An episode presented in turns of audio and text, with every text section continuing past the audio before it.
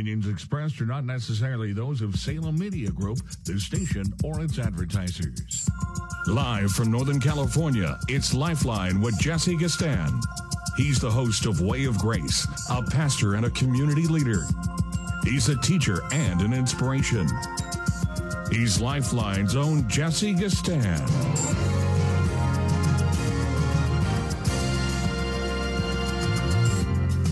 And I want to welcome you to another Monday edition of Lifeline. Happens to be May 1st, 2023. Somewhat of a cold, sort of dreary, overcast day, but that's okay. We are moving into better weather uh, at some point in the next couple of days or weeks here. June almost always proves to be better weather. June, July, August, September. So we're thankful for it. Uh, glad to have you with me on this Monday edition of Lifeline Time 505 on again May 1st, 2023. Uh, Cinco de Mayo in a few days. We're going to see how that goes. And um, yeah, well, the number is 1 367 5329. 1 367 5329. Given everything that's going on in our world today, particularly the unraveling uh, of our society, particularly at the uh, level of our young people. The Apostle Paul reminds Timothy about the utilitarian nature of the law. He speaks to Timothy in 1 Timothy chapter 1. And he says over in uh, verse 8, But we know that the law is good if a man use it lawfully knowing this, that the law is not made for a righteous man, but for the lawless, the disobedient, for the ungodly, and for the sinner, the unholy and profane, for murderers and uh, of fathers, and murderers of mothers, and man slayers, for whoremongers, and for them that defile themselves with mankind, men stealers for liars, for perjured persons, and if there be any other thing that is contrary to sound doctrine according to the glorious gospel of the blessed God, which committed, which was committed unto my trust. And I thank Christ Jesus our Lord, who has enabled me in order that he accounted me worthy, putting me in the ministry, who was before a blasphemer and a persecutor injurious, but I obtained mercy because I did it ignorantly in unbelief. The grace of our Lord was exceedingly abundant with faith and love, which is in Christ Jesus. This is a faithful saying and worthy of all acceptation that Christ Jesus came into the world to save sinners. That's the word for us today. The law works to drive us to Christ. I'm thinking about how the early church could have never imagined the former persecutor of the church. Paul was a he was an eminent persecutor of the church in his own words, part of his testimony, Acts 9, Acts 22, Acts 25. Um, and, and the early church just could have never imagined that one day Paul would be a champion of the faith, a servant of Jesus Christ, and uh, a comforter to the people of God in the midst of Roman persecution. It goes to show you how things can unexpectedly change just at a time when you just never thought it would. The church was operating in levels of fear. Obviously, persecution was taking place. The apostles were being killed, and the Roman Caesars were just going absolutely insane, not only in terms of their own uh, intrapersonal chaoses and and uh, you know bad grabs at uh, homosexuality and uh, transvestitism and, and other aberrant behaviors, but then uh, increasing in violence and hostility towards its own citizens. And uh, we're seeing some of that today, are we not, as we look at the remarkable transformation of our society as it is dismantling on so many different levels, especially down at the level of our young people um, I, I, know you're alarmed by it, as am I, about all of the kind of uh, disruption that's taking place among our among our young people. Our, our young people are definitely being weaponized. Young men, young women, uh, particularly of the uh, of, of the gay and lesbian and uh, queer, and and now most formidably the uh, uh, transgender community, all being weaponized against um, anyone who who would hold a different opinion. Um, and largely people who are operating out of a right to express themselves in terms of their own ontological reality. That is to say, real women are opposing fake women who are uh, posing as women being called trans women. And uh, there's so many implications, so many implications going on with that. But what I want to state early on before we get into a number of our topics tonight is just that wouldn't it be wonderful if the true and the living God was pleased to bring about a revival? And that revival would sweep across our nation legitimately. I'm not talking about that little thing that happened a couple of months ago that petered out after people turned their ears away from it. I'm talking about a revival that would sweep across this nation and wake young men and women up to the reality of who they are as God made them and the dignity of operating out of their ontological, biological nature and biological gender, sex expression, which we know happens to be um, affirmed clearly in our DNA, our chromosomal makeup. Uh, he made them male and female in the image of God created he them. If we continue down this pathway of intersectionality and all of these pronouns and different identity markers, creating individuated persons that have no uh, no real uh, biological or genetic um, factual correlation to what what constitutes real human beings. Uh, you will be looking up at some extremely bizarre expressions. We already know that we're going to be moving into if if we're not already if we're not already there um, with human beings identifying as animals, uh, with human beings identifying as other creatures, and being serious about it I mean, real serious about it. I heard recently how that children are already taking on the attitude, behavior, and vocal expression of cats and dogs and other animals. And and I, I, suppose simply because Romans 1 is right, we are at that level where God is giving us up to a kind of unbridled and almost uncontrolled delusion so that men and women are feeling like it's okay to create a create a whole cloth fantasy and demand that we believe it to be all reality, if not theirs exclusively. And uh, and with the force and power of our government behind it, uh, they would punish us if we didn't uh, kowtow to it and uh, swallow the blue pill and just enter into the matrix and just accept it for what it is. This is where we are today, and it's, it's just abundantly amazing. Uh, abundantly amazing. Now, uh, in contradistinction to that, we will be holding our somewhere around our 10th rules of engagement at Grace Bible Church starting this Saturday at 1 p.m. to 3 p.m. Grace Bible Church holding a generally annual rules of engagement. It is a time for um, evaluating marriage, uh, looking at it from a biblical standpoint, trying to gain some insight into the nature, the mystery, the beauty, the complexity of that institution, to learn about the common challenges, because we're dealing with challenges today of the most fundamental social institution that God made, which is marriage. You know that when you take all of these kind of cultural uh, moving parts, that are unhinged from uh, from from objective reality and think about how challenging that will be to the institution of marriage,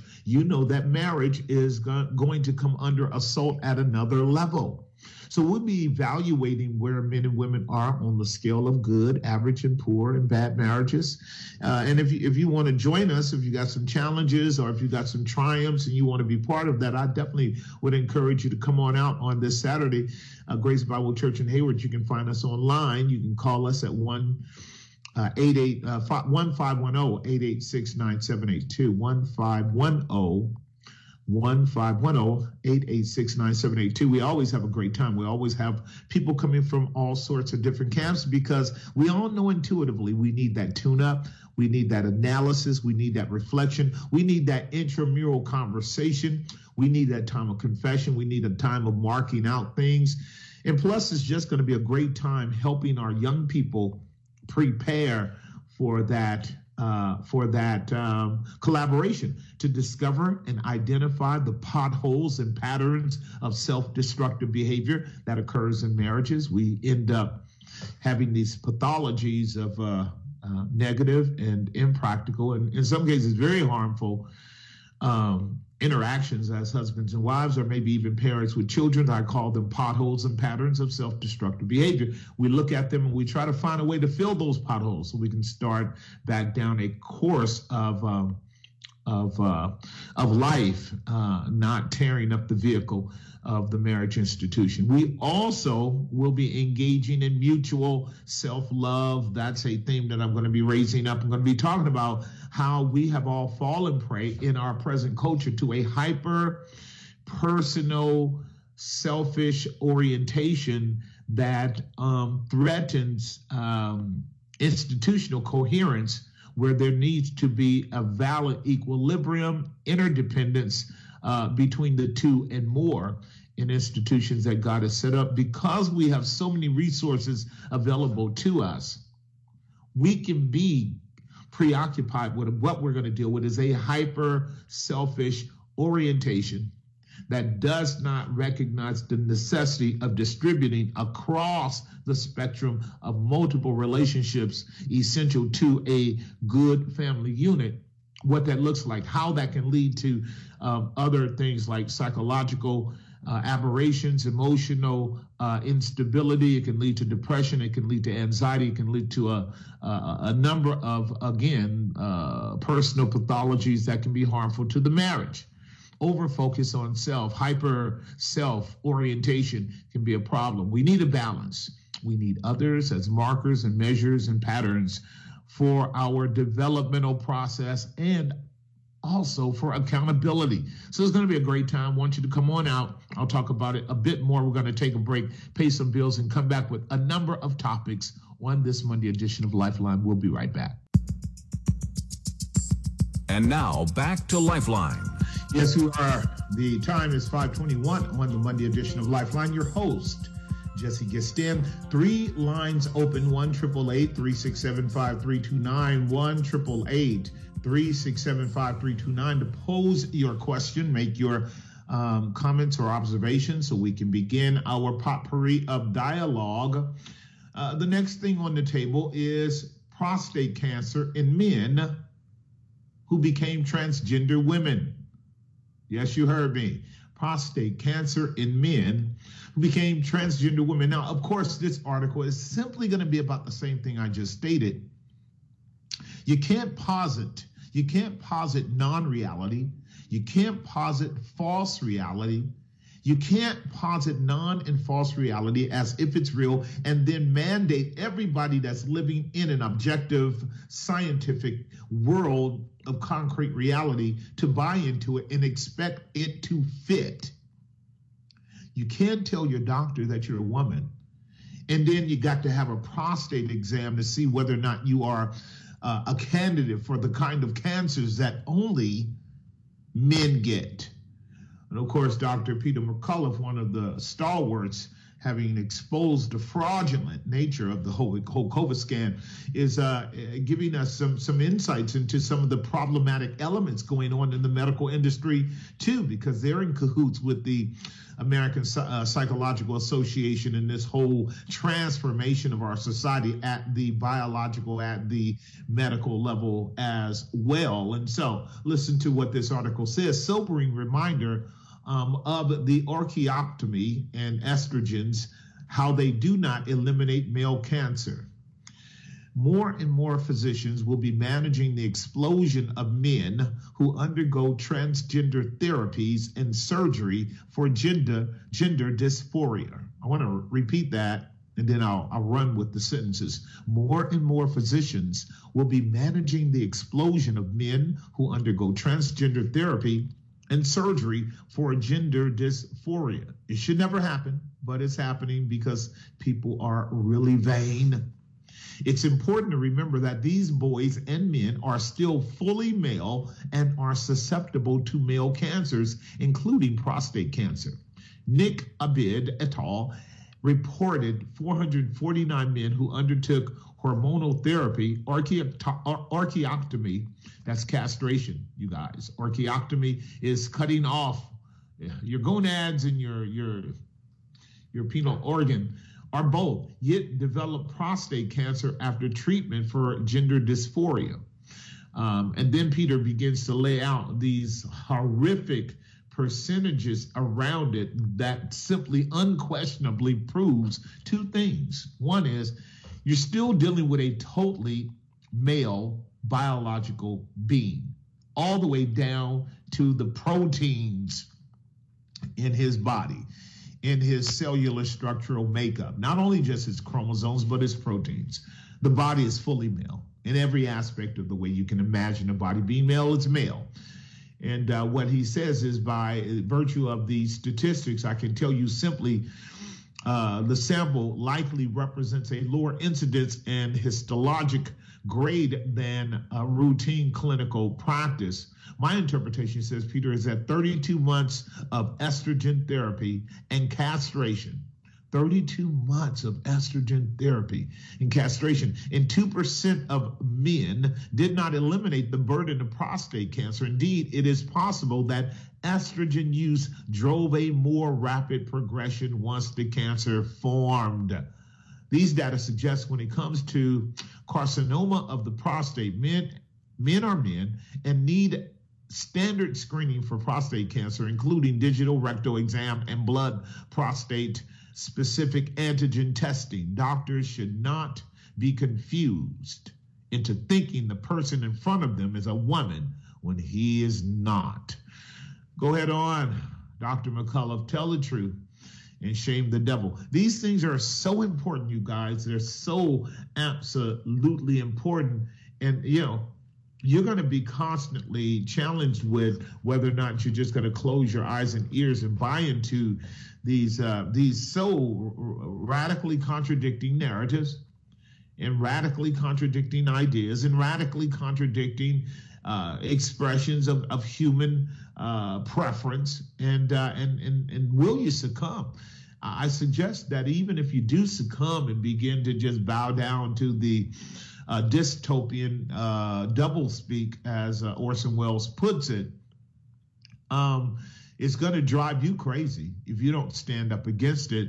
You can't hang out with people that are given to change and yourself not ultimately be given to change. The number is 1 367 5329. In a minute, I'm going to be reading to you how the FDA has responded to those who have pressed them on the fact that the COVID vaccines indeed never ever really could prove to be safe and effective. They did not stop the uh, the um, infection at all, and they did not stop transmission at all. And now, guess what the FDA is saying? FDA is saying it doesn't have to stop infection. It doesn't have to stop transmission. And it can still be given to the American people as some kind of remediant from the virus. Now, it's a jab that's supposed to be a vaccine. We had an older definition of vaccine for which this jab would not qualify, but they changed the definition in order to qualify because today what we're dealing with in our social media is a redefining of everything. You might as well, you know, turn a cup of water into fool's gold, whatever you may want to call it, because we are living again in the dystopian uh, uh, double speak of fantasy where words don't really matter. But as I just stated, they matter because when you get sick and ill, you can't go in there and say, I'm a woman and you're really a man, or vice versa. And the doctors try to deal with you in accordance with your delusional thinking. You can't do that and expect a good outcome. You see, this is what we mean when the Bible says in Romans chapter 1 God gave them up to a strong delusion that they should believe a lie. It's just it's just it's fascinating and also alarming what we're dealing with here. Here, the FDA is saying we are no longer going to be held accountable for whether the drug works or not. We're still going to push it on people where we can. Also, I want to talk to you about smart cities. We, we've been warning you guys for the longest about um, the world changing around us and not and not asking us for our opinion about it. 15 minute cities, 15 minute cities. You heard about them. These conclaves of uh, tightly packed uh, homes. They probably are just you know uh, apartment complexes, uh, 800 square feet, maybe 900 square feet max, uh, compiled together three, four stories high um, where in these smart cities you don't drive. You basically walk everywhere you go. And uh, and and and that's going to be a kind of mode of confinement to as it were check the so-called uh, climate change that we have been hearing that is supposed to be threatening to our world can you imagine that waking up one day being confined to a region a, a an area, uh, let's call it Area 51, just for fun. Uh, and in Area 51, you have borders and boundaries. You have cameras everywhere. You have um, gate control. You have total artificial intelligence uh, mobility. That is to say, you don't drive vehicles anymore. You don't even use electric cars. And if you do, you can only go so far every day uh, and if you go beyond that, they will dismantle your capacity to do it in the name of climate correction. They use the term climate equity. You see how they're com- conflating human beings with the earth and making them one entity, diversity, inclusion, and equity. Um, these are the things that are going on in your world today, uh, right around you. And uh, Miss Miss Christine Anderson has really. I remember watching her. She is a U, EU, that is European Union parliamentarian. Um, she would be like your senator or congresswoman today. Um, Christine Anderson ha- uh, took the red pill and woke up from this delusion that Europe had fallen into with the World Health Organization, the uh, World Economic Forum's lockstep. Uh, with this vaccine and the shutdowns, she woke up to the reality after reading a lot of pa- paperwork and data and realized she was being lied to. And she, her mouth has been wide open ever since. Oh, that we would have 60 or 70% of our congressmen and women who were as bold as Christine Anderson. Um, when I come back from my break, I'm going to read her article and just let you know how she's doing what all of our politicians should be doing. Not only letting their constituents know exactly what's coming down the pike with world policies infiltrating our own government and then being foisted on us, but then challenging their own colleagues uh, to to do away with and to abandon these global agendas because they are ultimately harmful for the people of Europe. We should be hearing that here in America as well. But I'm afraid we have very, very, very few, a very minority in our Congress and Senate that are standing up for the truth. And it just makes you wonder how many of those folks are on the dole as well. Anyhow, this is Monday edition of Lifeline. I've got two lines open, one triple eight, I think one now, one triple eight three six seven five three two nine. When I come back, I'll get your phone calls and more topics on this Monday edition of Lifeline. We'll be right back. And now back to Lifeline. Indeed, we are. The time is 536 on the Monday edition of Lifeline. I want to remind you again of this coming Saturday, 1 p.m. to about 3 p.m. A great time. Whole bunch of eclectic men and women, single, married, post marriage, um, will be gathering together for our Rules of Engagement um, annual sort of uh, conference for three weeks May 6th, May 13th, and May 20th on Saturdays food fellowship fund, but mostly just a deep interrogative analysis of the marriage institution, the context in which marriage now is existing today in the flare and instability of all the things that are going on in our world and how we might shore up against it. Um, trying to operate out of the hierarchy of a biblical worldview in the context of our marriages. It's going to be a great time if you know something about marriage and you want to contribute to it. Join us at that time. Um, we'd love to have you. Again, rules of engagement um, at Grace Bible Church in Hayward this Saturday, 1 p.m. Let's go to line number one and talk with Jermaine from Alameda. Jermaine, are you there?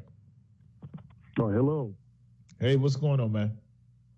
Uh, not much. Just um, I had a question. I heard your uh, monologue, of course, but concerning this uh, transgender issue and, and God giving people up, I was always wondering if a lot of what we're seeing is an attempt to get people to just, by doubting reality, if it goes way back to the garden where the enemy tempted Adam and Eve by saying, "Has God said?" And I say that because I was um, just flipping around the channels, and you know, like you, I'm a, a fellow gumbo connoisseur, yeah. and I found uh, Emeril Lagasse has a, I guess, a newer show, and I noticed two of the episodes had a transgender rapper, who's a six foot five black man, and then the next episode had uh, it featured people who were heavily into uh, voodoo practicing. And I was just sitting there like, yeah, what's going on? All I did was look up some some foods and recipes, and I, I felt like I got a spiritual onslaught, and it seems to be almost like a blitzkrieg coming on all levels and all fronts, just to try and get people off of what God says and what what uh, I guess what men apparently want these days. So I, I just wanted to hear your thoughts on that. Yeah, well, you know, we've already talked about this, uh, and you hear me uh, utilizing the text of, of the apocalypse frequently around this. I've been doing this for 20 years. Revelation chapter 13 makes it clear that God gave the dragon, he's the power behind the political systems of this world. He gave the dragon a mouth a big mouth whereby he could speak blasphemies against God. That mouth is the media. It has always been the media his target has always been unhinged, ungrounded, um, unfounded men and women who aren't anchored, anchored in reality. Uh, and what comes out of his mouth is a flood, a flood of blasphemies. That's what Revelation 12 and 13 says. Out of his mouth, when a flood of blasphemies. This is your um, Oriental, uh, hyper symbolic uh, and, and, metaphorical Nemesis uh, dragon working through political systems to um, to bring fear and trepidation and uh, subjugation of human beings under their system, and to to wash them away from the foundation of their origins in God, and therefore a biblical worldview and therefore recognition that their identity is rooted in their their genetic makeup, in their uh, biological makeup, in their chromosomal makeup. Uh, to fail to see the reality of who they are is a consequence of failing to see the reality of who God is. That's what Romans 1 says. But what you and I are seeing with that part, Jermaine, is the policy that has been laid out for a long time uh, and, and many have uh, pointed this out. This is part of the Marxist communist policy targeting the destruction uh, and reconstruction of uh, of American culture, going all the way back to the 60s, 70s, and 80s. And one of the things they said they would do is to bombard our media and our our social institutions, our televisions, and our educational programs uh, with a constant flood of homosexual propaganda, uh, gay and lesbian propaganda, and, and, even now transgender propaganda. So everywhere uh, the eyes can uh, put cast itself, you're going to see these images and these optics because it is a mode of catechism. This is how people become maladjusted to it and then ultimately complicit with it. This is all by design. I have a presentation that I haven't watched yet. Someone sent it to me, and I have to watch it tonight to see the viability of it. But it's talking about the origins of uh, the transgender movement uh, being uh, di- demonically framed. In other words, his, there is some kind of uh, system of demonic ideology that is also promoting and energizing the transformation of human beings into these uh, sexually deviant uh, positions and expressions. I got to look into it and see, but what we certainly know is the goal of the devil is to always pervert that which is right in God's sight. And uh, I think you and I know that we're dealing with times that are not just a mere consequence of human volitional choice. Uh, we are not just looking at a kind of mild uh, alternative lifestyle that is the function of human volition, as if somehow they could be easily persuaded to come back, or as if somehow it is not rooted in some uh, grander uh, and more, again, diabolical spiritual principle uh, and is somehow um, innocuous and harmless. We know that we're dealing with a spiritual principality and power of such significant force that the scripture warns us about it in the book of Deuteronomy, Leviticus, as well as in the Genesis 19 text, tells us again in the New Testament, in the book of Jude, and then also in the book of Revelation. These would be markers of the manifestations of the end of the end times that we are in. So um, these are some times for us to be really thoughtful and uh, and prudent, Jermaine, as to how we're going to understand it, be self-reflexive, uh, uh, regain a, a clear sense of how we are going to address it. Remember that um, we're dealing with two entities: the persons, the human beings themselves, which need salvation, uh, as do we, and then the enemy behind them, which is a spirit of perdition that is given to eternal destruction. So we have to always remember that we have to try to find a way to be redemptive in our orientation and uh, priestly in our uh, presentation. If and I know there will be that case. We, will see that at some point. That's what I'm praying for. There will be many, and I think there are already. We have a problem with our media being honest about how many transgender persons, kids, young people, and maybe even older are utterly regretting coming under the knife or coming under the pills and coming under the hormone uh, regimens and coming under all of these different uh, butchering, slaughtering, life changing um, uh, measures that are given by our medical industry, this Frankensteinian medical industry. I know they're bemoaning the fact that they allowed a little emotional instability to take them and put them on the purveyor, a conveyor belt of, of uh, external transformation without solving one whit the real issues going on in their heart and life. So we have to, as well as being discerning, we have to be wary of uh, and and empathetic for those people. Uh, Jermaine, are you still there? I'll give you the last word before we move on. Right. Just to concur with what you said, there there is an, uh, an entire community of the people who've been ostracized by their own former community who have come out. It's called the X-Trans movement, and uh, and many of them have seen the light and are preaching Christ as far as transforming them from what they used to be, and they're they're pretty much like a pariah in their society. So, you know, just kind of concurs with what you said.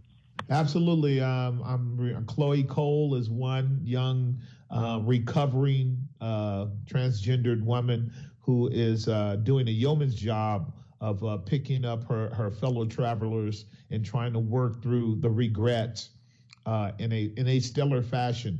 Uh, we know these are the things that happen. Men and women fall into the snare of the devil, and then when God grants them a revelation of His glory and they recover their identity, then they become some some of the most fierce um, objects of persecution and ridicule and hate and abandonment by their own system. This lets you know that system doesn't really know anything about the love of God. It is a dark system of self consumption as well. Thanks for the call, my dear brother. Manny, uh, Mel, and Marsha. There you go, three M's. Manny, Mel, and Marsha. I'll get you.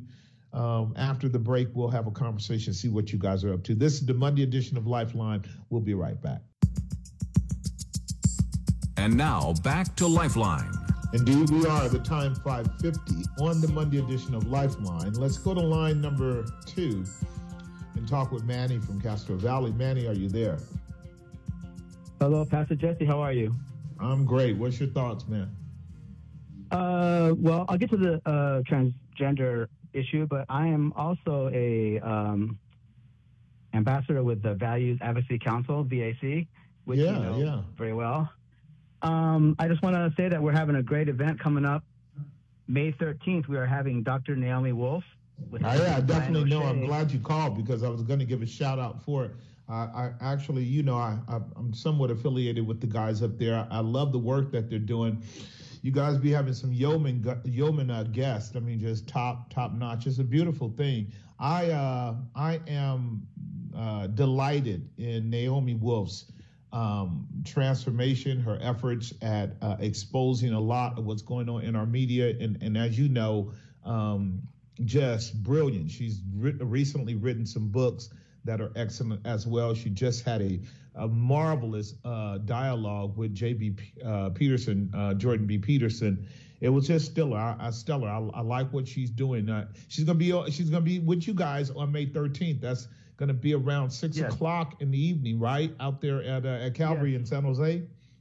Yes, Calvary Chapel, San Jose on Hillsdale Avenue, uh, Saturday, May 13th, 6, uh, 6 p.m. with uh, Brian O'Shea, Alex Meyer, and Denise Young from the Free Now Foundation. Yeah. And uh, we're asking everybody come out. Please register at vac.org, and we'd love to have everybody there. And uh, we're also looking to expand the VAC in the Bay Area and, and the uh, furthest part of the area also. So if anybody's interested, please come out to our event, see what we're all about. Um, on the transgender issue, we also had uh, earlier this year Walt Meyer, uh, Walt Heyer. He's a former trans. Yeah, I know him. I know him uh, well. Yeah, go on. Yeah, and uh, he spoke. Uh, you know, he lived as a woman for about nine years or so, and uh, he's already detransitioned thousands of transgendered. Um, and you can see those also on our website, the past event. And he is an amazing man on this issue on the transgender issue, which is it is demonic. We all know that, and um, but uh, we just have to keep educating people about the matter. No, it's no. You're right. Um, there, and, and my previous caller uh, affirmed that too, as well as I know a lot of yeoman uh, people who are aware of the manipulation, deception, uh, and just um, crude policies of our medical industry today. We just know that it's just a, a wicked system on so many levels. But what I'm I'm I'm, I'm thankful for, uh, Manny, is people turning around, God opening people's eyes, granting them a revelation of His glory, returning to the Imago Dei. Uh, and even being able to come up out of some of those bad surgeries and and, and taking a stand and, and doing what we got to do um, and that is try to get the microphones back. Quite frankly, we got to get the media back to where we're actually able to have the total freedom of speech, dialogue, debate, reasonable, noble debate about uh, matters so that truth can prevail. Um, so I'm glad to hear it. And then I am going to give one more shout out before I go to our next call. And that is, yeah, May 13th in the evening, after many of you guys come to our rules of engagement class from 1 to 3 on May 13th. You can zip on over to Calvary Chapel and uh, hear an outstanding message from uh, Naomi Wolf. She's going to be uh, really special. She's a very gifted, gifted woman. Uh, has a has a lot of um, good insight as well as impeccable credentials as well. And the VAC is just doing a, a great job. Just kudos to everybody over there. Looking forward to getting back with you guys at some point and uh, collaborating. So, um, Manny, thank you for the call. People, uh, please register. That's a big plus. Register at vac.org. Thank you so much. Absolutely. Yeah, we'll we'll we'll put it out there. Register at vac.org if you're going to go. They got plenty of room, but they they they need to they need to do the same thing we do. Uh, try to get a head count so we can make sure everybody is taken care of. Let's go to Mel on uh, from Oakland on line three. Now, Mel, are you there? Uh, yes. Hey, Pastor Jesse, how are you? I'm great. What's going on? Uh, my kind of question is, uh, I was adopted when I was seven years old, and um, my, my adoptive father, we moved out to California. But basically, long story short, um, he was gay and uh, involved in the church and um, he passed away kind of mid 2000s. Sure. But that whole time, you know, I went to church and, you know, I'm hearing one thing and I know it's wrong because God made man and woman, you know.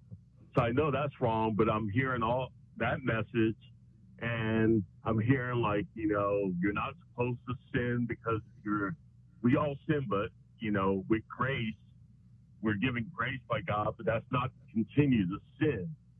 And yet I'm hearing that every week or every other week or every month in church. But then my father's practicing his lifestyle and it wasn't a secret because people knew at the church. He was he started an AIDS ministry at the church. He was it was a prominent church. He was well he was involved with the church. but nobody ever confronted him about his lifestyle. You know, thinking about me being his son. You know. Are you still there? Say again. Uh, it seemed like you dropped off. What, what, what, what else besides you being his son? Yeah, nobody ever confronted him about his lifestyle. Okay, so you're uh, are you moving around, Mel? Because you're starting to break up. I couldn't hear that last part. Oh no, I'm in one spot. So. So, do you have a question for me? Because again, we're losing the signal. Okay. How do you confront somebody in love when you're teaching them something biblical like that?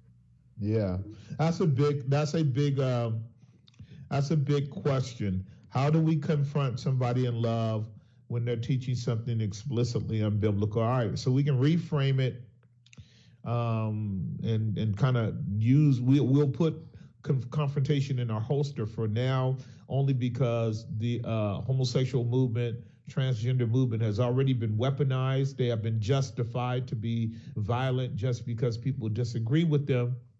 Uh, and this is part of a smart tactic that Christians are going to have to start learning, period.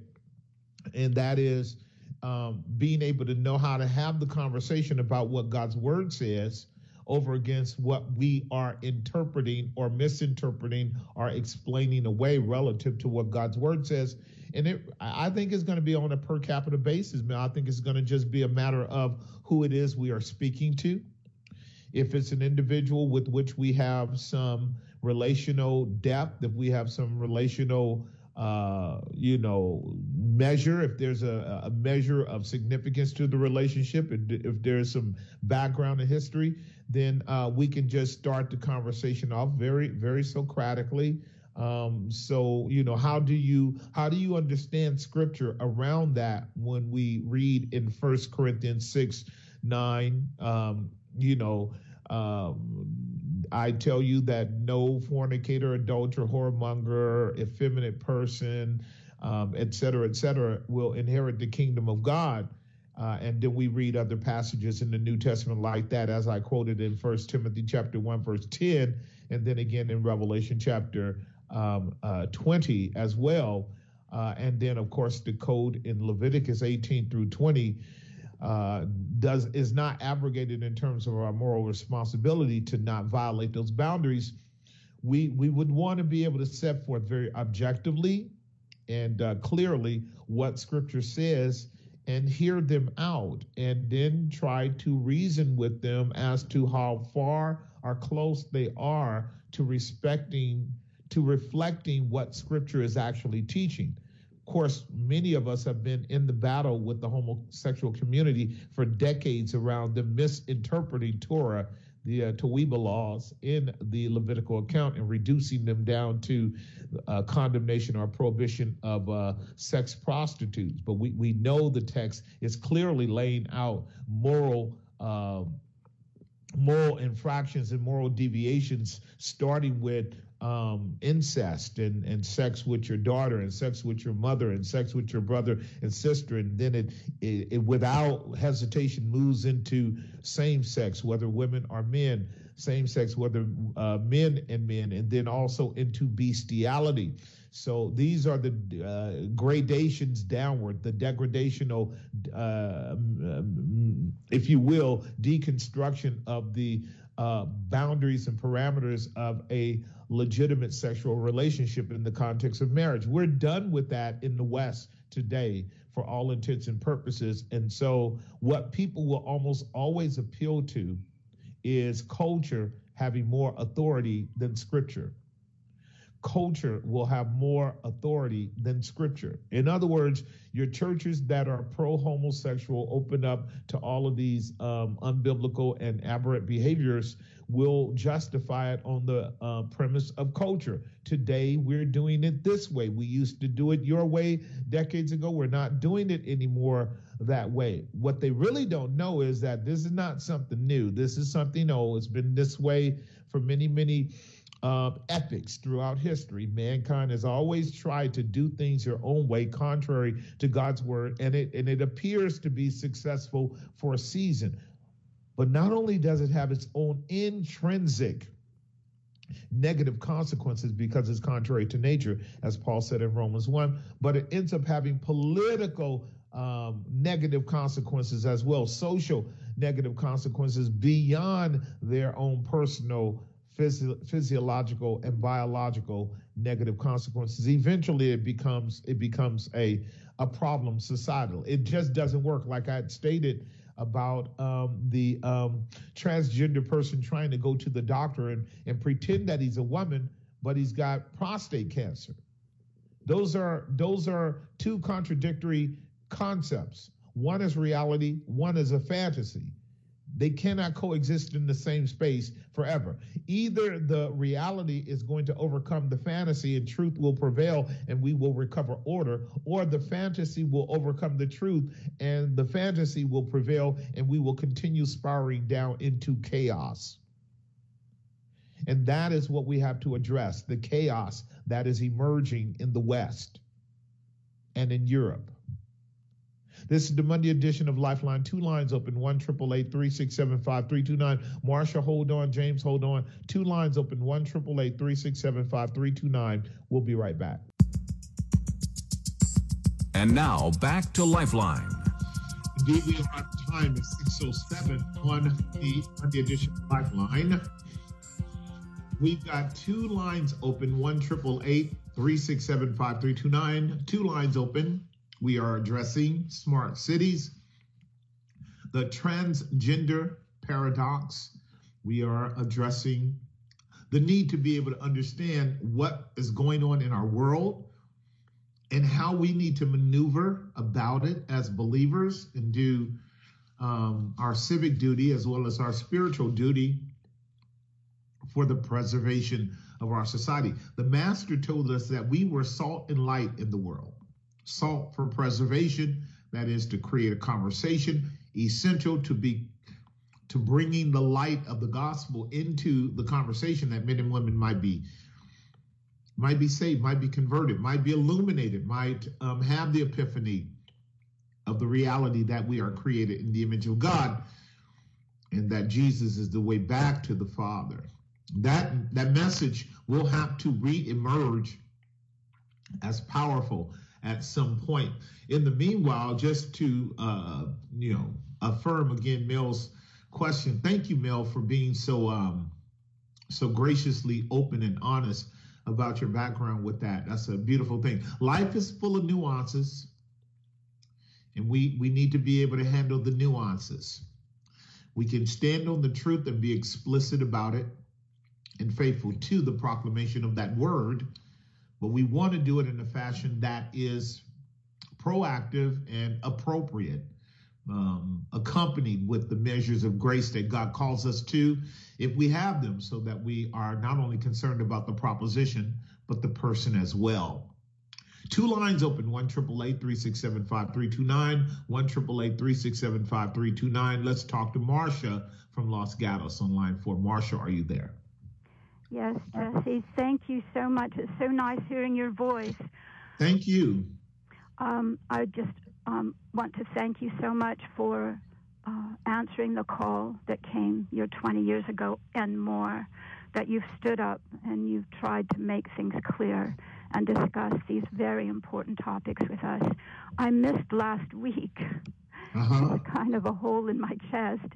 Is there any way we can hear the past um, uh, programs again? Uh, is there well, any they, location for that? I, I, know they they I know they put the podcast on our um, Way of Grace program at KFAX. You would have to go to the Way of Grace program. Our Monday program should have the podcast there, and then you can also get it. I I think from our website. You'll have to find, you'll have to meander grace-bible.com, but you should find um, KFAX, um, KFAX podcast um, and, and, and find it too. We generally record it as well. So last week was really good, and I think we did record it. Wonderful. That's for everyone listening. yes. Well, there's a couple things I'd like to comment on these issues you've discussed today. Sure. And you know, I I feel I've in talking to others, um, you know, we've been, um, the power of technology has overwhelmed us. Yep. And we ha- can't seem to keep up on everything. Um, right. People have shame over that, Jesse. People right. feel like they've been taken for a ride. Um, they feel like they are under hypnosis and that it's all around them and they are powerless. And um, it's like always in the past, I've been interested in what goes on in the Congress, and I vote. And um, but it seems like what's going on in the Congress now is like political terrorism. There are people that are frightened to speak up, and as the years have gone by, I noticed that I, I wanted to say, why doesn't anybody run on the platform to reveal subliminal programming? because there's so many things that are under the radar. We don't know how to pick up on them. With 5G right. and the frequencies and the, the vaccines and the chemicals, um, the school messages that the parents never get to hear, is there someone that can stand up like you have and represent what goes on in Congress on AM radio and represent what is being done, you know, under our eyes and under our hearts, and we can't get a feel of it. Yeah, I, I think that I know what you mean, uh, Marcia, about the appearance of such a prevailing, uh, dominant, and relentless um, anti God narrative that it discourages people because it's so hard to find those avenues and platforms where the truth of these matters can be discussed reasonably and objectively, and then ultimately for us biblically. I, I agree with you. It's very hard, very daunting. But what I what I know about God is that He He tells His people, if you want the truth, you're gonna have to search for it like silver, and mine for it like gold. You're gonna have to pursue it um, as expensive and rare jewels, as the proverb says. So we often have to dig. Um, what I would state is that we have um, a very phenomenal thing going on. Men and women are finding alternative alternative media outlets necessarily to have their soul affirmed and their spirit quenched with the reality of bold and as uh, Dr. McCullough put it, um, courageous speech by which we can know that we are not insane, also know that we are not um, the minority. Um, there is a significant group of people out there doing all kinds of yeoman's work. You just heard it with our previous caller, Mel uh, Manny from Castro Valley, making reference of the uh, uh, values advocacy. Um, uh, council.org, uh, vac.org, with our sister um, uh, Naomi Wolf coming out on May 13th. They do a lot of events. They are proactive as well. I hope you know about them. You're not that far away from them um, in Los Gatos. Um, and and many many of us are doing what we can. I got a feeling that more platforms will come out in the future. I think that Elon Musk may be um, uh, measuring how he can be a significant split between um, uh, MSNBC and CNN over against Fox, which is owned by the same um, mega companies, by the way. So they they often are planned conflict, managed conflict.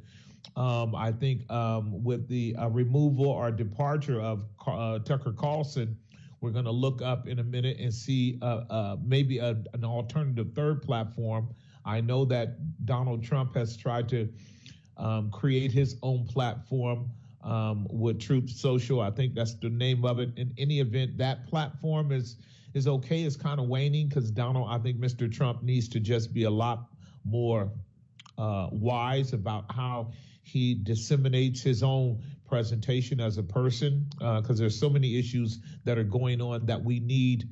Um, we don't just need a kind of savior figure. We need um, uh, people who can gather together um, a, a, a, a synod of men and women who are um, who are already proven and uh, tested to be scholarly, to also be truth purveyors, to also be willing to suffer to get the truth out. We need men and women who are not sellouts to big pharma and big tech and and big WHO and big uh, WEF, World Economic Forum, and all of the big money barons that are behind the institutions and the the governances that are taking place around our world. We we need to begin to emerge in the uh, in the uh, media sphere with new uh, new platforms so people can begin to hear. Hungry people will gravitate toward those platforms. Hungry people will eventually hear. But if God is the way He has been in the past, my dear sister,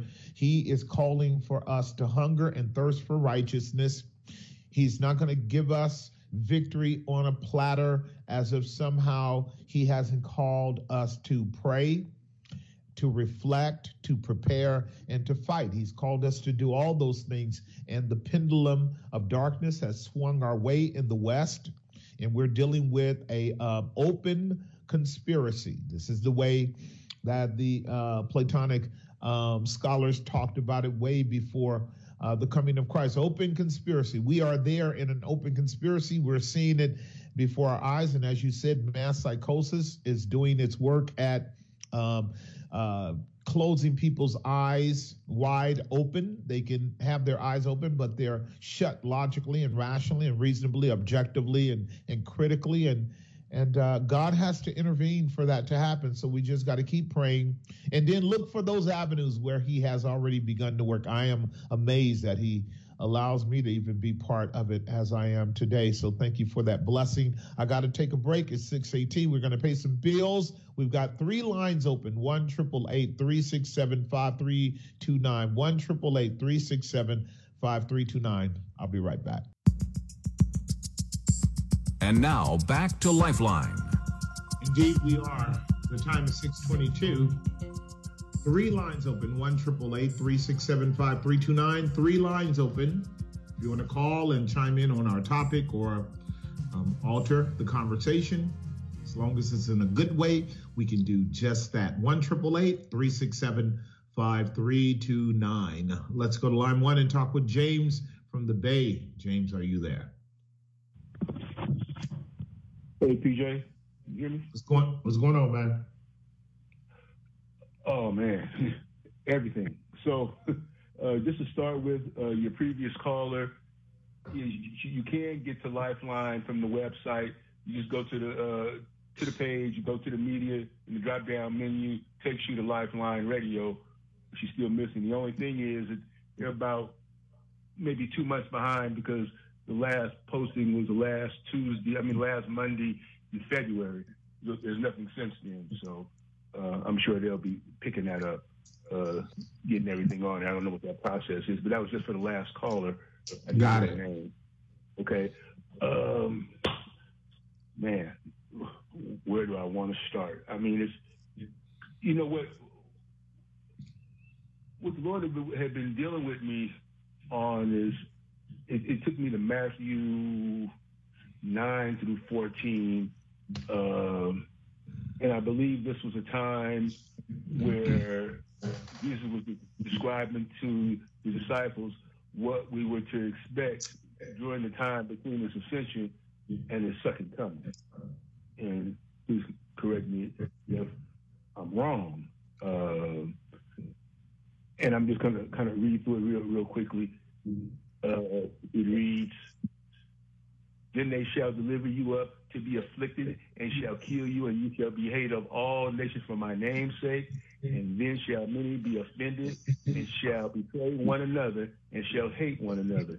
And many false prophets shall rise and shall deceive many. And because iniquity shall abound, the love of many shall wax cold. That's what I was doing with the love of many shall wax cold. But he that shall endure unto the end, the same shall be saved. And right. the gospel of the kingdom shall be preached in all the world for a witness unto all nations, and then shall the end come. Right. Yeah. And I, I mean, we're obviously there. If you don't realize we're there, I mean, I, I believe we're there right now. We have to, you know, rely upon God to take us where we need to be. And I say that because I was having a conversation uh, with a young lady yesterday at work, and we were just kind of talking about a, sport sports atmosphere, and you know, she's a woman who has compete, who competed, you know, athletically in sports, you know, and she was like, well, even though she may not, I mean, she knew how to, you know, how to articulate the fact that there's no way that she should be having to compete against men, you know, so she got that. It wasn't like people are so woke that they don't get that that concept I mean, because a real woman who has put in time and effort to perform her craft, if you will, is no way that they're going to accept a man coming in there taking that over. Okay, so that's true. I mean, that's that to me. That's just basic. That's just basic. Uh, so we have truths to operate from. I just believe that we need obviously more of your kind of teaching that helps us. I like the way you coined it, put a face on some of these people when it comes to having compassion when addressing the issues. Right. It's easy to just, just, you know, just want to slam dunk and shut the door because that's the way we ought to feel about the subject. Wait, wait a minute, not the subject.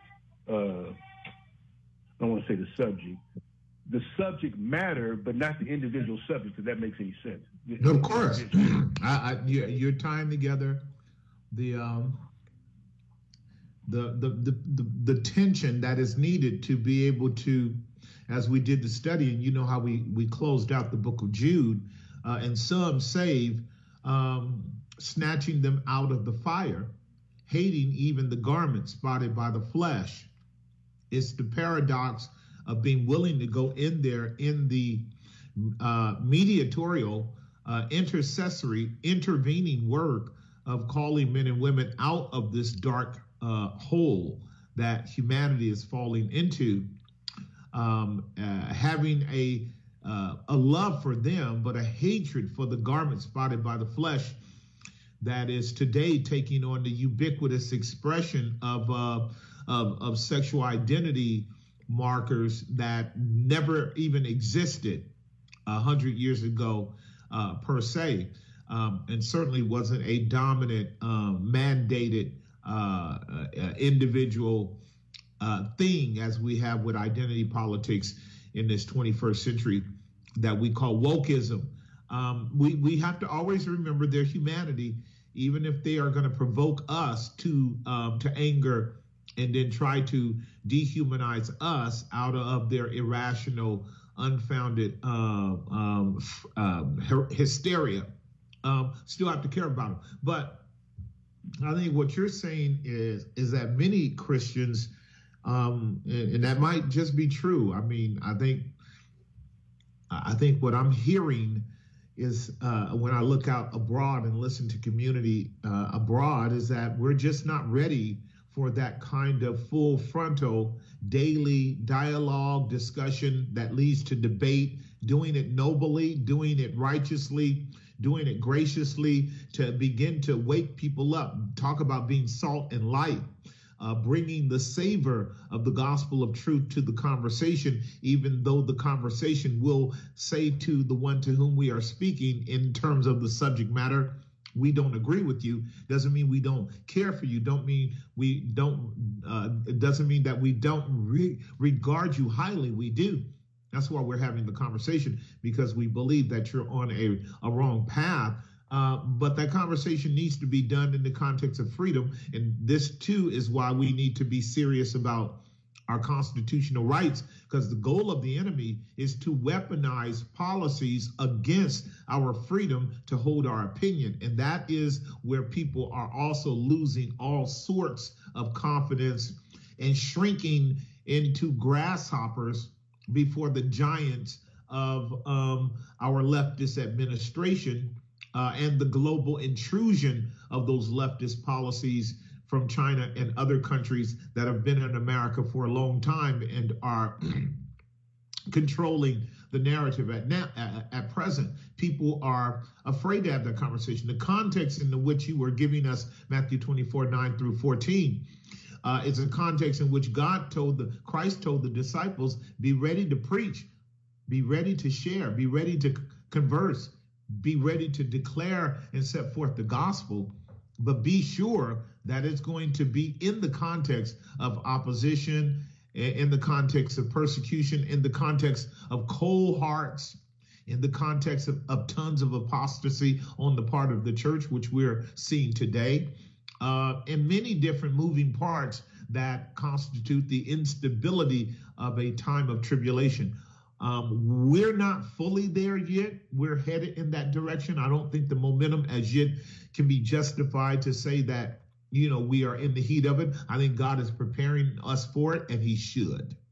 He should, we should be prepared for it. That's what I, I wanted to state. State. And I don't know if people are pr- praying and preparing and studying up and, and being ready to give an answer to everyone of the hope of the gospel, but we should be because at some point it will have that kind of close proximity pressure on our psyche of minds and souls. And it won't be too long before that occurs, particularly in a liberal state like California. Thanks for the call. I got to take a hard break. Three lines open 1 367 5329. 1 367 5329. Very good question. We'll continue after this short break. Hey, everybody, Charlie Kirk here. Noble Gold Investments have made it their mission to stay on top of the most important economic news. Three bank runs in the last month. These are the second largest and now third largest runs in history. The government is taking steps to guarantee all deposits. That means more money printing. Plus, the Fed is sitting on unrealized losses of 1.2 trillion on their 8.3 trillion dollar bond portfolio. The Fed just raised interest rates by another quarter basis point. And do you know the only ones who are not afraid? The ones that are invested in gold with Noble Gold Investments. Gold is the most stable asset outside of any government control. Thousands have approached Noble Gold Investments to get their hands on gold. Hurry and go to noblegoldinvestments.com to secure your wealth now. Use the promo code Charlie to bag a free 5 ounce America the Beautiful coin with each gold and silver IRA if you qualify. I think the world of Noble Gold Investments. I have vetted them, I use them personally. They're honest and they're ethical, and they see the world the way you do. Go to noblegoldinvestments.com. That's noblegoldinvestments.com. Uh oh. Going through the bills? By the look on your face, it doesn't look good. No, hi, hon. Just trying to keep things covered. And with these increasing credit card interest rates, we barely get ahead on what we owe. Not to mention the monthly bills and the loan we had to take for the car repairs. We're not alone, though. Jen told me they wouldn't have survived without accredited debt relief. And now they're debt free. Hmm. Accredited debt relief? Yeah, she said they were amazing and gave them a solution that reduced their payments by over 40% and had them on a path to be debt free in less time than they thought possible. If you owe more than $10,000 in credit card debt or other unsecured debt, you may not have to pay it all back. If you qualify, there are programs available to you right now that could significantly reduce what you owe. A hotline has been established to call accredited debt relief to see if you qualify. The call is free, so call now. Call 800 939 5050. That's 800 939 5050. 800 939 5050. Let's be real. Retirement is expensive, and inflation is making it even harder with the cost of everything going up from pet food to a dozen eggs. Wouldn't it be great if the cost of your health care could go down? Well, Medishare 65 Plus is $99 a month for ages 65 to 74. And for many with Medicare Parts A and B, looking at other options, that's 50% or more saved per month. No gimmicks. It's $99 a month, and you can use any Medicare approved doctor or facility, and you get 24 7 access to telehealth from the convenience of your home. Better yet, Medishare is a Christian nonprofit organization. It's a community that'll pray for you and encourage you. And since we've cut out the middleman, you get to keep the savings. Call now. You can learn more about Medishare 65 Plus. Here's the number 833 SHARE 55. That's 833 S H A R E 55. 833 SHARE 55. Quote based on healthy, non smoking 30 year old female with a 20 year term policy rates may vary. Eligible policies and estate planning tools can vary by state. It's a busy life. You have enough to worry about. So here's a great way to check life insurance off your list. It's called Ethos. With the thought of medical exams, forms to fill out, and the cost, it's easy to see why life insurance can fall to the bottom of your to do list. But at Ethos Life, we've got your back. For about a dollar a day, you could get a quarter million dollars in term life insurance without a medical exam. Just go online, answer a few health questions, and snap! Family protected. You could get a quote in seconds, apply in minutes, and be covered in hours. No medical exams, no blood tests, no hassle. Right now, with your purchase of an eligible policy from Ethos, you'll get something else important to your family tools to create a legal will. A $449 value, yours free. Ethos, the 100% online, hassle free way to get affordable life insurance. Get your free online quote now at ethoslife.com. That's E T H O S life.com. And now back to Lifeline. We are back. The time is 636. We got three lines open, one triple eight three six seven five three two nine. Three lines open if you want to join the conversation while we still have the freedom of speech to do it and the right to share our opinions as we see fit without reprisal from our government. Let's go to line number four and talk with Dave from Oakland. Dave, are you there? Yeah, I'm here, Pastor Jesse. Thank you. I appreciate you. Hey, what's up, man? What's going on? Talk to me. So, uh, I, I, I, I've been listening to everything and uh, and uh, love what you're talking about.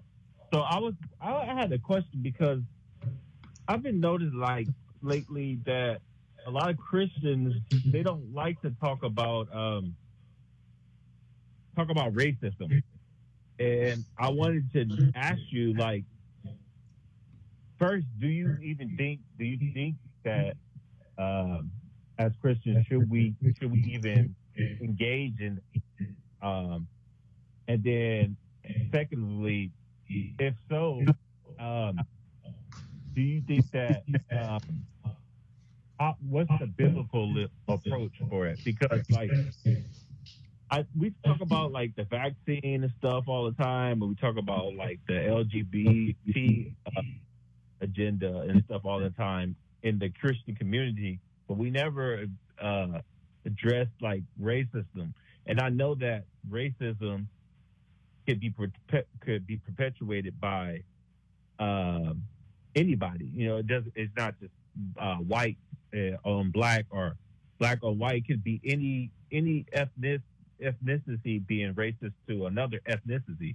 But I feel like in the Christian community, we we dodge that uh, topic too much, and there's too much of that going on in the world that we're not talking about. Like specifically, how you know China is dealing with the like the Turkish people or those the people um, that would be out of Turkey out there in China. Nobody's really talking about that in the uh, Christian community. How they have you know huge camps of people uh, enslaved right now, and they're just doing horrendous things uh, to them. And even you know the stuff we got going on here with the uh, you know the young man being shot on the guy's porch uh, just for going to ring his doorbell and uh, several other things like the uh, other young man that ran from the police and they shot him all those times and killed him and they were just all acquitted.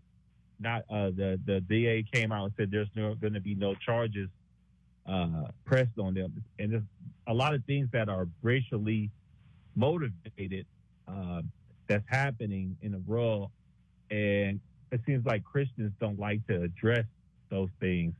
And I'm asking, is are we should should we even address those things as it being a racist thing, or or how do we how are we supposed to look at it? So that's what I'm asking. Yeah, very good.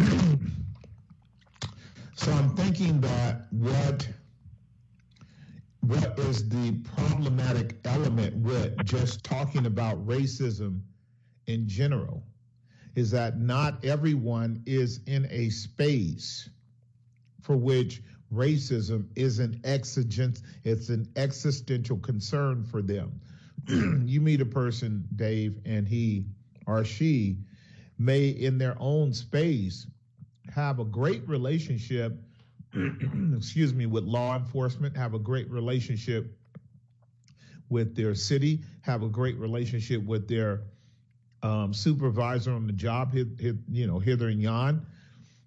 They're not going to be compelled to want to have a conversation about racism in the generic sense. if they aren't, you know, some kind of scholar or some kind of learned person uh, engaged in a field of societal struggle and conflict for which that that conversation stimulates them, they're not going to want to have it. First and foremost, you have to know that um, the way our media has been set up and the way that our um, our, uh, our the narrative, the political narrative, the landscape politically is so inflamed with all sorts of uh, matters, like you had stated, the homosexual matter, gay, trans matter, um, those are big. They're they're they're not that far removed from the uh, from the uh, uh, race issues, from discrimination. You know that they rode on the back of the civil rights movement in that regard. but if you say, "Hey, we sh- let's talk about racism," then you're going to have to have not only the anecdotal concern of your own personal viewpoints um, to have a cogent and productive conversation. Because if people engage you, they're going to engage you with a position around these matters uh, by which they will either be indifferent, like you said, uh, by which they will either be uninformed, which is uh, highly probable, um, or by which they may be prejudiced. So they can be indifferent, they can be high, uh, uninformed, deficiently informed, or prejudiced. And either three of those positions can be weak enough for the conversation to go off rail uh, and, and not be an edifying conversation. So for me, what I would want you and anyone else that wants to talk about racism, if you want to bring it up, is to make sure that the premise upon which you bring it up has a broad enough premise, a broad enough um, foundation in your discourse to make it relevant to the people that you wanted to talk about. For instance, you know, if you wanted to, you could do enough research to say, I'm going to call PJ on the Monday show and see if he'd be willing to have a dialogue around a segment of, of racism. And I would say, okay, what categories are we talking about? What, what categories? Are we talking about historic racism from the past? Uh, are we talking about racism exclusively concerning the African American community in relationship to the power dynamics uh, before, you know, Jim Crow, after Jim Crow? Are we talking about racism now in our country? And if we're talking about racism now in our country, we got a we have a whole uh, we have a whole swath of categories we have to deal with. We have to deal with with it in terms of um, its its micro uh, manifestation at the sociological level, with, you know, with our peers in the schools. Um, if if that's such a thing, quite frankly, if we did that, you're going to find that we're dealing with a a a sort of um, uh, bipolarizing argument because there's enough black folks beating up white folks that we can easily hear the charge from our Caucasian brothers that that's discrimination, and it would be. Um, there was a uh, group of black kids that ran up on a brother who had a white girlfriend, and this was all big on the news a couple of days ago, last week. And they were taunting his girlfriend. She's Caucasian. And the brother turned around and said, Hey, man, leave her alone. And they bum rushed him like he was nothing and kicked him and beat on him. And then, you know, they slapped her around, but they really got at him. Well, that's racism. It was just that the brother got his butt whooped. And so it never made the news. And so what you'll get is the retort, uh, Dave, that unless we have a balanced presentation of what we're talking about about racism, everybody can cry racism on their own different sides. Our Asians can do it, our Filipinos can do it, our whites can do it. So that that unfortunately the our culture has made that such an inflammatory and such an unstable uh, topic that it doesn't seem like unless you really frame it well you can have an edifying conversation around it. Now you know if if it's something that's really challenging you do the research. Do the research um, and you can even qualify next time you call or you talk to me because I'll be willing to talk to you about it if it can prove itself to be edifying. We know racism still exists, but classical racism as we understand it, the sense of self superiority over another people group to the degree of dehumanizing them and exposing them to hurt and harm just because they are other than we are. that's that's a uh, you know that's a back and forth. That's a both and. This is happening in all communities, unfortunately, unfortunately. But yes, I I definitely would not avoid the conversation. I just would want us to be intelligent about it and also fair about it for all ethnic groups. So do that work and let's have that conversation. Let's see if it can serve the cause of the gospel relative to us wanting to love God with all our heart, soul, mind, and strength, and our neighbor as ourselves. Thank you for the call, my dear brother. We're going to take a break. 1 367 5329. Got one more segment to go. I'll take one or two more calls. 1 367 5329. We'll be right back. And now back to Lifeline. Indeed, we are. And we're on the last leg, 10 minutes to go in our program. If you want to try to give me a call, you may. Um, I'll re kind of revisit some of the stuff we talked about and kind of get us up in preparation for closing down. We are living in very challenging times. We are living in very unstable times. I I, I look out in my mind's eye and I reflect upon where we are in our culture and in our world, and I see so many things for which um, all of the calls um, are relevant. Um, every every call, even even Dave's referring to, you know, racism and things like that. That would not minimize in a society where propaganda is so broadly uh, applied at the weaponization level It's naturally intrinsic to us as human beings, where we feel we might have an advantage over someone by numbers to engage in racism.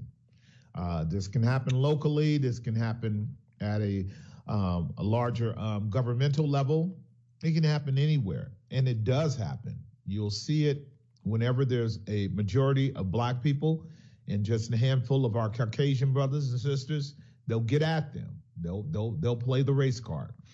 You'll see um, it when it's the reverse, and uh, they'll get at at black people um, when that's the case. That's just the nature of fallen man relative to his uh, his predatory nature when he sees the weakness of another people group. It's a it's a perverted form, an alternate form of xenophobia. Certainly is. And and the believer should not even be for 5 seconds engaged in that kind of low shallow thinking uh, behavior because it's unscientific as well. Um, it, there is none righteous no not one. Um, we've all come short of the glory of god at so many levels it's a wonder that god would even look upon us in any kind of loving redemptive way because we are worthy of his judgment for being so horribly um, anti Christian in our example, especially professing to be Christian. So there's a lot going on in our world. I think that the, the energy that we should be putting in is finding a pathway. It doesn't matter what it is. Find a pathway and employ your gifts. Use your gifts. Ask God what like like if Dave, if you're still listening, I can tell you, man, my my heart hungers for um, really savvy, really witty, will, really deeply thought thought through, and uh, socially conscious uh, comedians. We need them now more than ever. I know people say, "What in the world are you talking about?" We need uh, men and women who have the capacity to laugh at the wicked and wickedness of society so as to be able to have the conversation in the context of laughter, which disarms us from emotional expressions that are so unstable that it leads to negative outcomes. When we can laugh about a lot of things, um, we can begin to see them more objectively and maybe find solutions to them collectively as a as a group. And um, excuse me, I would love to see uh, God raise up men and women who are intellectually sound, broadly learned, socially sensitive, articulate in their speech, but definitely given to the humor that needs to break this stuff down and show it to be the uh, little um, peon uh, Wizard of Oz behind the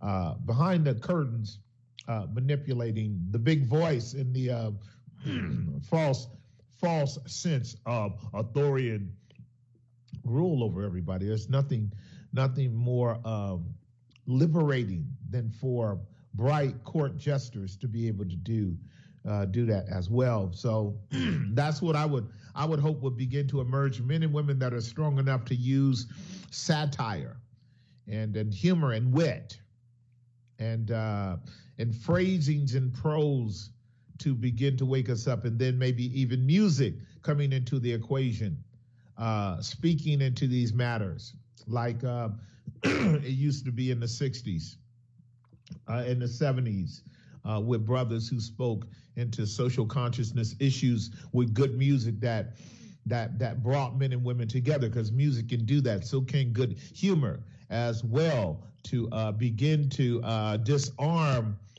the uh, the uh, governmental system of divide and conquer. The CIA is this. The FBI is this. Certainly, uh, the CIA is engaging in uh, a process of um, divide and conquer by keeping us polarized and excited and exacerbated by matters that ultimately, um, if we could just have our freedoms and rights to engage in commerce and business at the uh, truly classical liberal level, uh, people can do what they want, but don't turn it into a weaponized policy to stop me from doing what I want.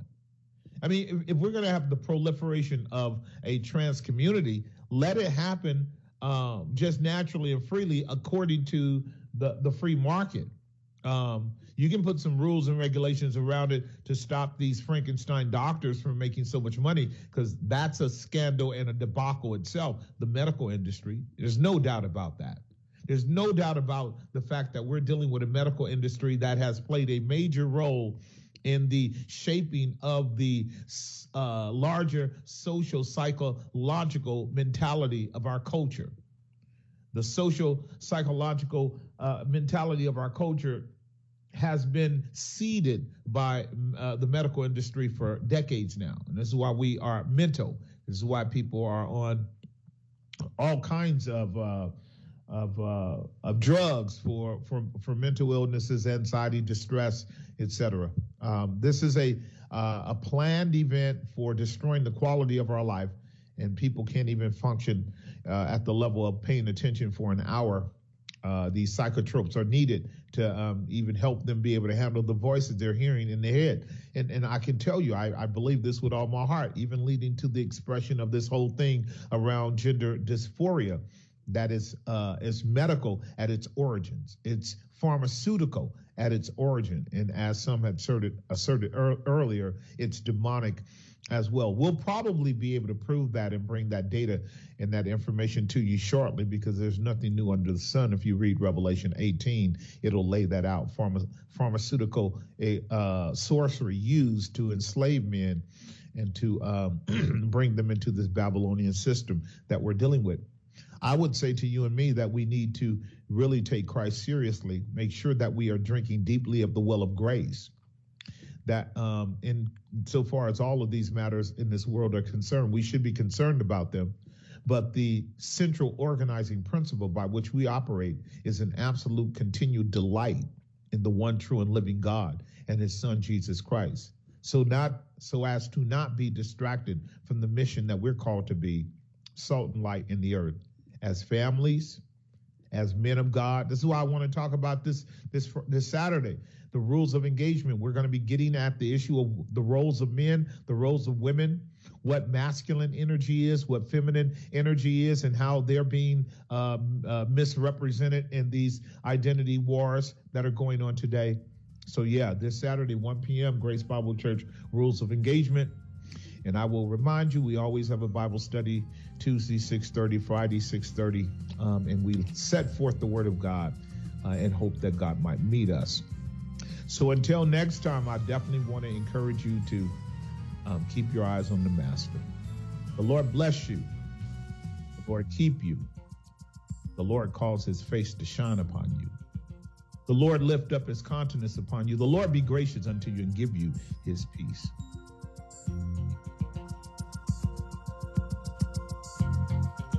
Opinions expressed in the preceding program do not necessarily represent the views of the ownership, staff, or management of KFAX. Copyright Salem Communications, all rights reserved.